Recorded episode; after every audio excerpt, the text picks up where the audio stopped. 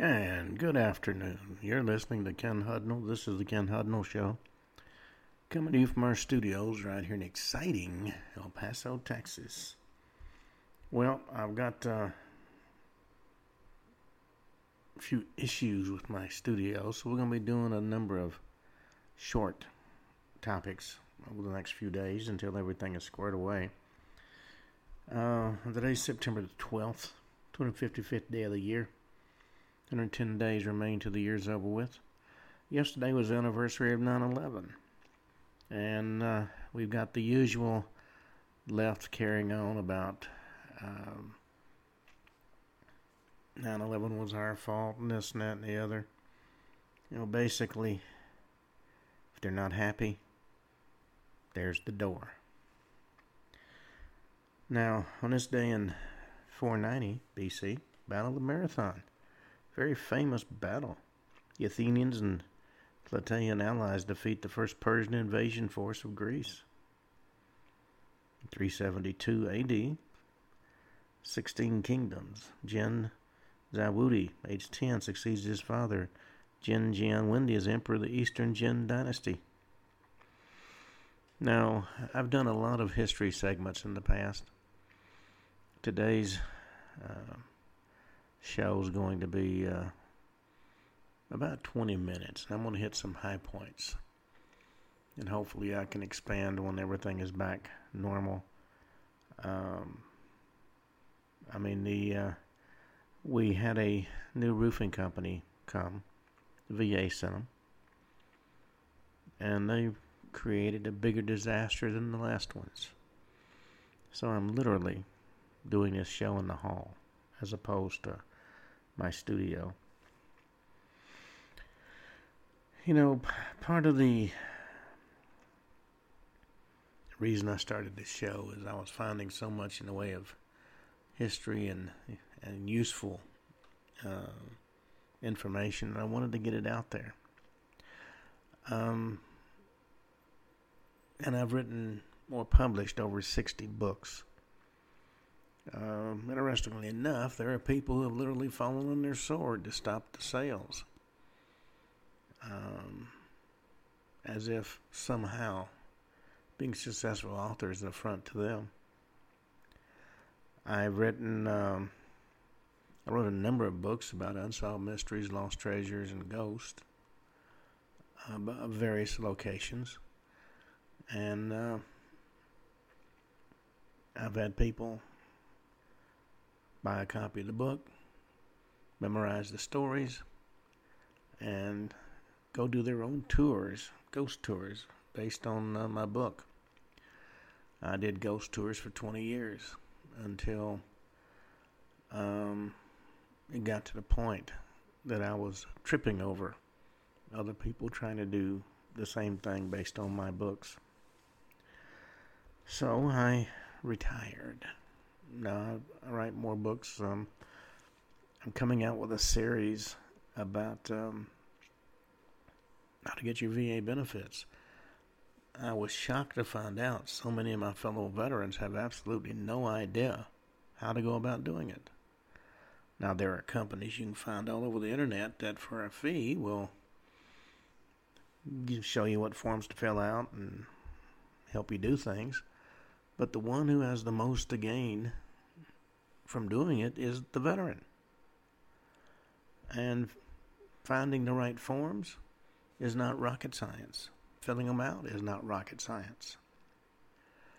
Um, now, a lot of folks have the belief the VA is sitting there just waiting to shower you with benefits. That is not true. You have to show that there's an injury or an illness, that you have it today. It began or was exacerbated in military service, and you have to have what's called a nexus letter, which shows, uh, from a medical standpoint, what the connection is. And the things I've discovered about um, how the VA operates absolutely mind blowing. They're supposed to be there to help and protect the the veteran. They are anything but in many cases.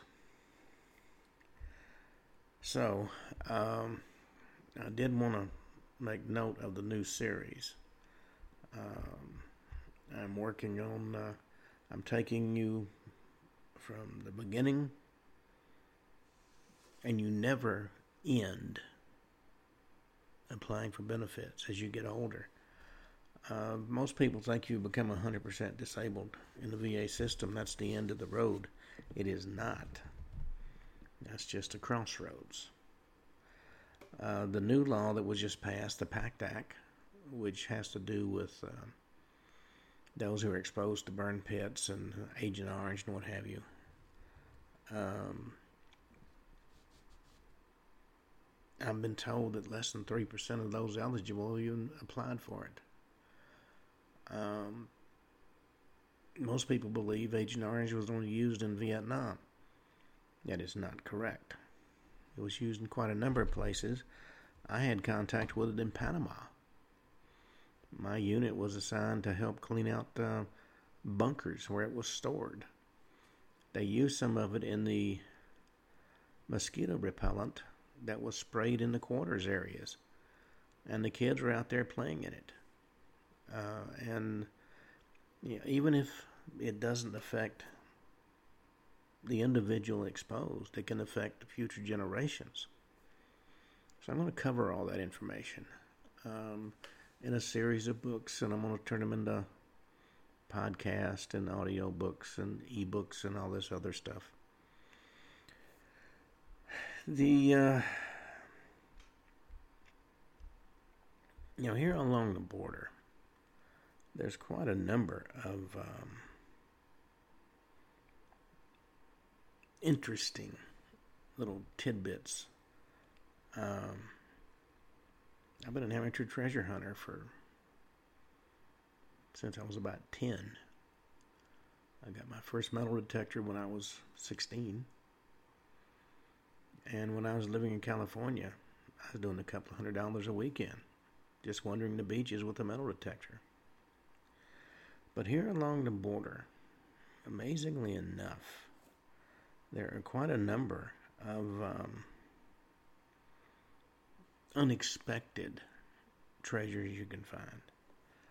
Uh, everyone's heard, I'm sure, of Maximilian Carlotta. They were the Emperor and Empress of Mexico, installed by the Emperor of Austria.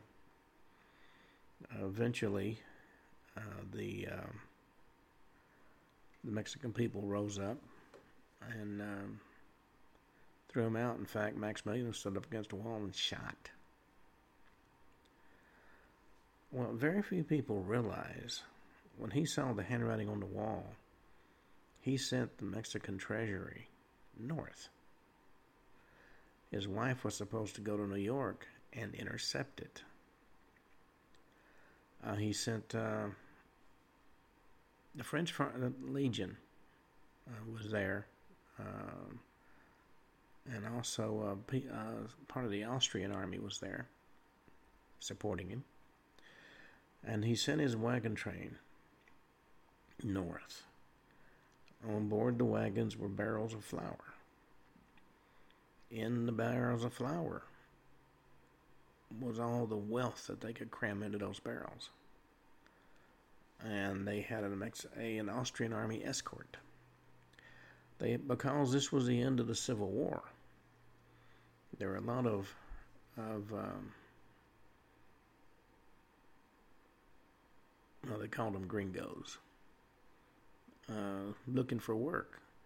And they hired a bunch of them to be extra security. Well, they couldn't figure out why there was so much security for barrels of flour. And the um, one of them during the night got up and slipped over to the the wagons, opened one of the barrels, and discovered what was in it. He told his friends over the next few days they got ready, and at the right time, they massacred the uh, Austrian military guards. The um,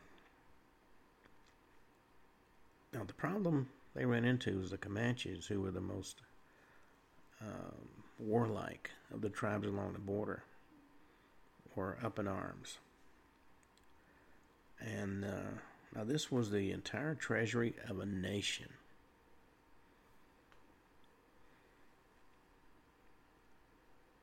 So they buried it,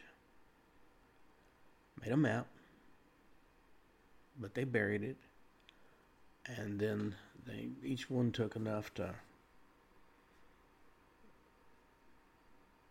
get by, I guess you could say. The uh, interesting thing, the the value of, of the Maximilian treasure is uh, estimated right now to be over two hundred million dollars. But the coin collectors, historical and archaeological um, collectors, the value is inestimable. Now, I had the opportunity to see Carlotta's necklace,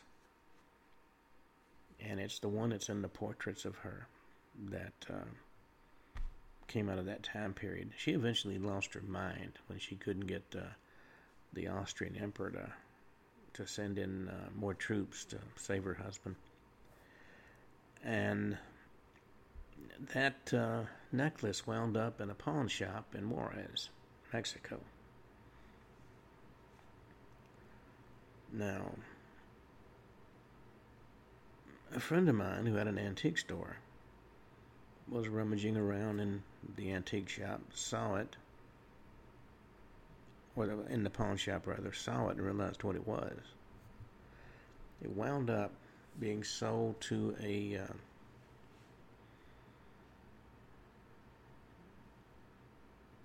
a man from the Middle East for an incalculable sum of money. But let me give you the overview of this particular treasure. It happened in 1867. The Imperial Treasury of Maximilian buried within 15 mile radius of Horsehead Crossing and Castle Gap near the Pecos River. Um, it's reputed to be 15 tons of uh, gold coins, Mexican pesos, silver, plate, and jewels at a minimum. Now, a dying outlaw by the name of Robert Murdoch drew a map, and he got to Denton, Texas he was going to get some uh, recruit some more uh, out of work uh, former soldiers and go back. He became ill. Well, he was treated by a doctor in Denton. And when he realized he was dying, he gave him the map. And by the time the doctor could get a group together and they went looking for the treasure, the landmarks and the markings are wiped away by the blowing sand and the dust. Even with the map, they couldn't find the treasure. Now, all the outlaws were killed by Indian raiding party, except for one sick outlaw, and that's the one that died in Denton, Texas. Denton is about a hundred miles from where they buried the treasure. And since, of course, they all died, they couldn't go back and recover it. The uh, doctor, whose last name was Black, had a friend who was a lawyer named O'Connor. And Murdoch died, and he was the only one left who knew where the treasure was buried. Now, the Castle Gap Horsehead Crossing is one of the major routes to and from the west until the railroads um, came in, and it was used by the Butterfield Stagecoach Line and was used for cattle drives as well as part of the Goodnight Loving Trail used by the Army in transporting goods and money to and from western forts. And there's never been a single report of anybody finding even a, a single coin of that treasure, except for a few odds and ends that showed up, such as Carlotta's necklace, which by itself was worth an unbelievable sum. Now, the major portion of the Maximilian treasure is presumed to be Mexican Empire gold coins struck with Maximilian's uh, image on them for the Mexican, Mexican treasury. And then, of course, there's going to be older Mexican uh, pesos, American coins, silver plate, jewelry. Now, Castle Gap's held a major fascination and focus of treasure hunters over the, the years. There have been stories about the treasure in all the treasure magazines that were prevalent in uh, the 20th century Lost Treasure magazine, Lost and True West. And as if one gigantic treasure in that area wasn't enough, there's seven more legendary treasures that are buried within a 15 mile radius and never been found. Now, that makes a total of eight buried treasures in the Castle Gap area. Now, the Maximilian treasure may be the, the largest, but um, you also have the Coronado treasure. Now, gold was carried by Francisco Vasquez de Coronado in 1540, and supposedly it was stashed near the Horsehead Crossing in Castle Gap for later retrieval on the way back. That return trip didn't happen. Coronado was searching for the city of Cibola or the Quivira, and he himself may not have been with the various expeditions, but since he was wounded, but he sent his subordinates on various trails in search of the so-called golden cities. Related treasure mysteries have been the find of some ranchers and farmers in Aspermont, Texas, about 64 miles north of Abilene. That may be directions to either the buried hoard of Spanish gold around Castle Gap or could be related to an entirely separate burial of gold extracted by the Indians. According to Clay Coppage, a druggist uh, named Caleb Terrell in Haskell, got a treasure map as payment for treating an elderly Hispanic man a number of years prior to 1902. And he was sought out by a man named David Arnold, who had in his possession another treasure map drawn on sheepskin that was related to that same area. And they hired a half a dozen folks to help them find the treasure. The problem with the map was the writing looked like hieroglyphics and they couldn't read it. And while wandering around the area, a Mexican sheepherder was found who said he could read the map. He's identified only by the name of Fernandez, and he told him the map wasn't directly rela- was not directly related to the treasure, but the stone tablets that would identify where the gold was buried. And he pointed him to a, a location at the confluence of the Salt uh, Fork and the Double Mountain Fork of the Brazos River. And they did find the first of three tablets. They called them Spider Rocks.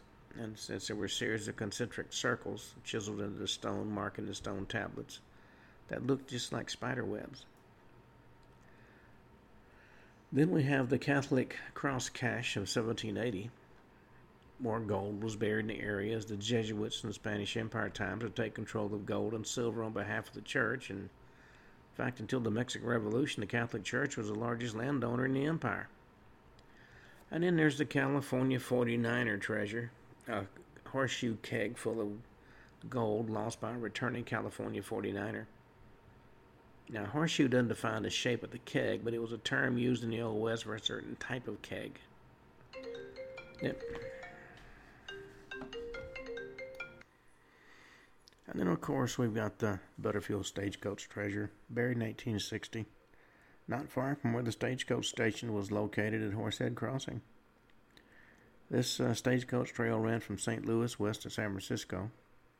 Butterfield only used it for three years as the railroads began to take over uh, the Old West. Marauders killed the drivers, didn't find the buried treasure, consisting of strong boxes somewhere in there past the gap on the west side. Then we got the castle treasure. Old Bill Castle, for whom the northernmost uh, mountain mesa was named, buried a gold cache in the area in the 1860s and couldn't get back to reclaim it. In fact, the name Castle Gap actually refers to Old Bill Castle. It's on the north side of the gap. South side of the gap is King Mountain, much larger mesa named for a rancher named Guy King who drilled a water well on top of the mountain in 1900. Then we got the Wagoner's Treasure. Outlaws in the 1860s stashed $40,000 in loot after preying on passing wagon trains. I mean, you can speculate at least one of the outlaws later. The uh, I don't know what's wrong with my system. It's been acting up since the all the water. Then we got the Army treasure, gold and rifles from a U.S. Army wagon train passing that way in the late 1860s are said to be buried at or near Castle Gap. You think the Army would come back and get them, or maybe the Comanches got them. Now, on that note, we're going to uh, call an end to this little segment. I'll be doing more segments. Until then, this is Ken Hudnall for the Ken Hudnall Show saying have a truly great evening.